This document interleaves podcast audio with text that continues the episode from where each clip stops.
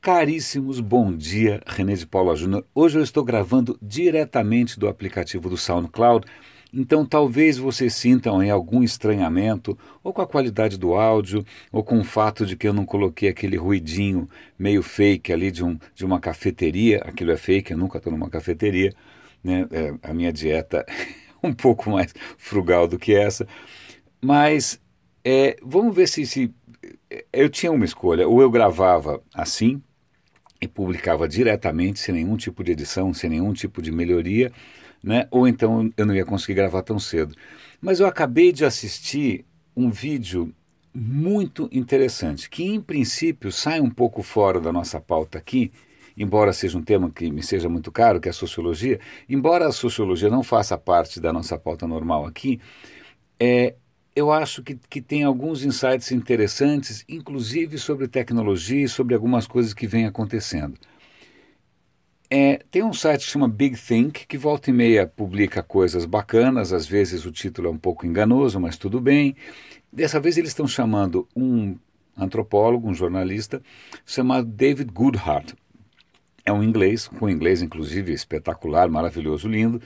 É, que ele faz uma distinção bastante interessante, que eu acho que vale a pena a gente levar em consideração aqui, é, entre o que ele está chamando de elitismo cognitivo. Eu já vou chegar lá. O que, que ele está tentando dizer? Né? Que se, se, depende da, de como você estudou história, etc e tal, se o teu professor era mais marxista ou não, ia ser aquela história de luta de classes, dominados versus sei lá o quê, né? O que ele está contando, não, calma, eu estou propondo uma divisão um pouco mais simples. Ele está tentando dividir a sociedade em dois tipos de pessoas. As pessoas que eles chamam de, perdão, de anywhere e as pessoas que ele chama de somewhere.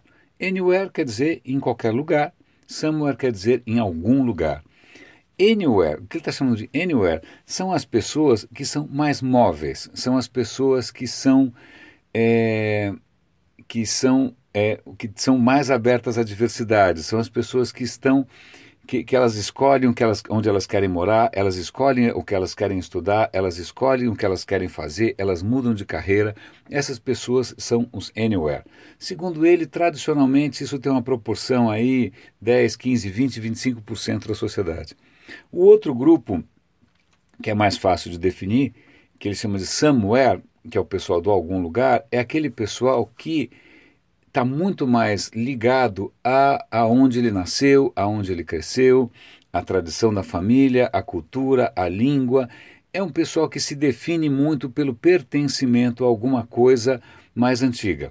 Né? Então não é só uma questão de ser tradicional, conservador, não, é, é, um pouco mais do que isso. Ele até cita um outro sociólogo, que é o Parson, dizendo o seguinte: que também existiriam dois tipos de, de, de pessoas. As que se definem por aquilo que elas conseguiram, né, conseguiram por conta própria, ah, o que eu estudei, o que eu fiz, para onde eu fui, para onde eu viajei, e as pessoas que se definem por aquilo que foi atribuído a elas. Você é filho de fulano, nasceu não sei aonde, é da seguinte família, a sua família sempre torceu para tal time, né? Você é dessa etnia, né? Então você sempre teria tido um conflito entre essa postura daqueles que se inventam e aqueles que em princípio herdam é, uma identidade.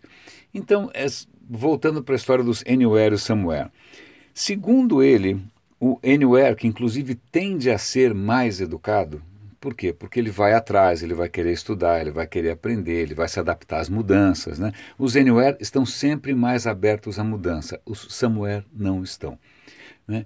Então, o que acontece é que esses Anywhere tendem a ser mais educados, tendem a ser uma elite intelectual, é, mais do que o Somewhere. Né? É, é uma, é uma, tem uma diferencinha aí. E o que ele coloca é de uns tempos para cá, isso começou a ficar um pouco mais é, acirrado. Né? A dominância do Anywhere, você fala, olha, se você volta 20, 30 anos atrás, é, se você olhar mesmo para a sociedade americana, ela era muito mais somewhere. Você é da cidade tal, você é branco, você é preto, você é isso, você é aquilo, você nasceu de um jeito, dançou né? Homem pode fazer tal coisa, mulher não pode fazer outra.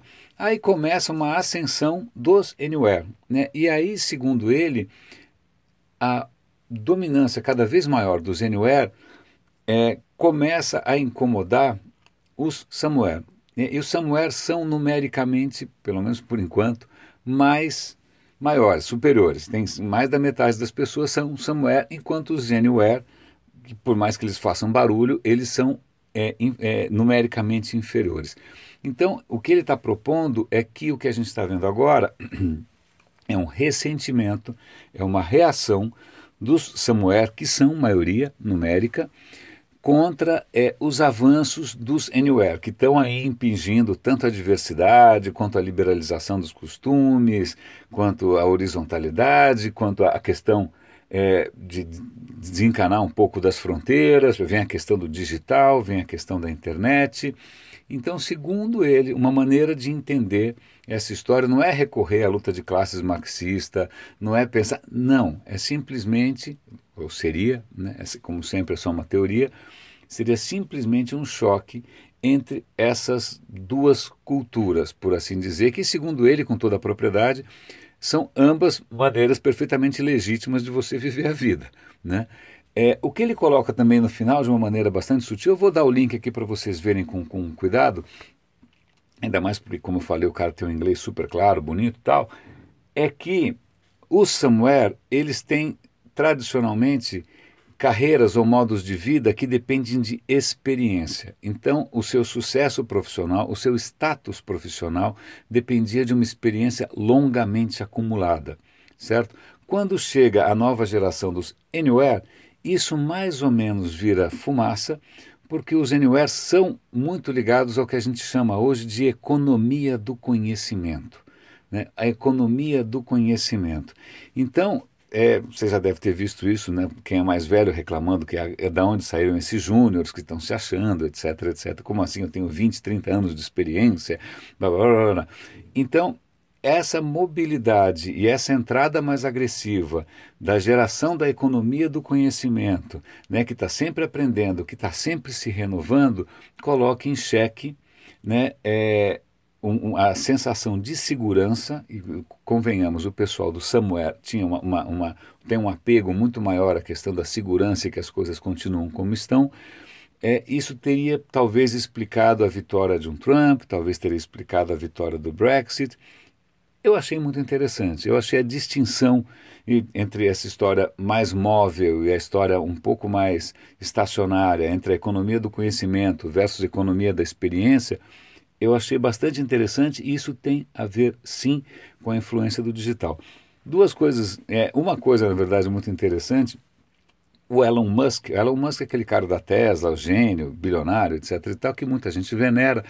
Curiosamente, ele é um notório, é, é um notório, como é que eu vou chamar isso? É um notório crítico né, do, da, da inteligência artificial é, e ele está sempre alertando para os riscos, ele está sempre falando: olha, isso é a pior burrada que a gente já fez, a gente vai colocar a humanidade em risco, né, os robôs vão matar a gente, alguma coisa dessa. Ele recentemente deu uma entrevista dizendo que o governo tinha que fazer alguma coisa a respeito rápido, porque essa é a pior burrada que a gente já fez. É o que é meio curioso, o cara é tão disruptivo assim, né? E será que ele tem razão ou não tem razão? Mas eu vou dar link para uma, uma outra reportagem da Wired que, que o cara está criticando, falou, olha, cara, ok, tudo bem.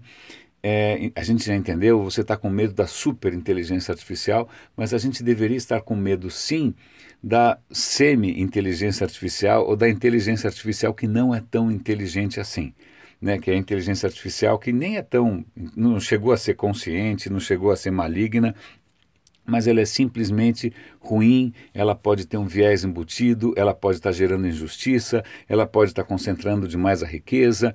Então, é interessante ver dois alertas contra a inteligência artificial. Um meio paranoico, né, com medo que algum super robô ou que algum super cérebro vá é, eliminar a humanidade, e o outro que alerta para essas implementações que já estão acontecendo, que na verdade têm um impacto social e humano negativos, mesmo sendo limitadas. Na verdade, eu concordo com os dois.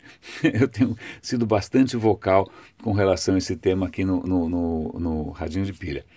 E só para encerrar, eu vou dar link também uma reportagem da CNN, onde eles embarcaram no navio americano, navio militar americano da, da Marinha, que já tem a bordo um canhão laser. Parece coisa de ficção científica, mas a demonstração é muito impressionante. É um, é um, parece um telescópio, não sei o que parece aquilo, e ele consegue abater um drone em pleno ar, e ele consegue, é, é, isso é muito curioso, tem lá um barquinho, como se fosse um barquinho de piratas, é uma coisinha lá no fim do mundo, ele consegue acertar só um motor. Ele consegue tem tamanha precisão que ele escolhe onde ele quer acertar e ele, ele incapacita o navio sem o que e, militarmente é chamado de danos colaterais, ou seja, sem estraçalhar a gente desnecessariamente. Então é muito interessante porque em termos de armamento, não só é um triunfo técnico, assim, é muito mais barato do que mísseis, é muito mais barato do que qualquer coisa e pode aí revolucionar um pouco a maneira como a defesa militar é, funciona. Caríssimos, espero que a qualidade aqui, gravando direto do SoundCloud, tenha ficado razoável. Façam comentários, por favor. É, René de Paula Júnior falando aqui. Grande abraço e até amanhã aqui no Radinho de Pilha.